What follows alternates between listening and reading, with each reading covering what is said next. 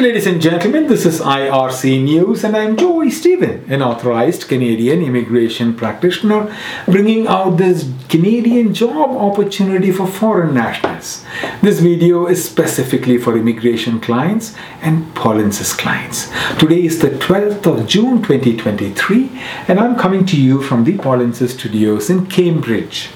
Ontario.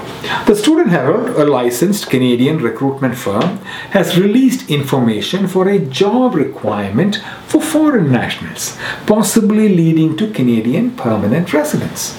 This is an opportunity for those with work experience in Canadian NOC code 62020 bearing job title food service supervisors coming under category 2 possibly if you have work experience in this job title then check out for details of this job posting on your canadian authorized representative's website myar.me slash jobs your Canadian authorized representative also provides guidance on how to apply.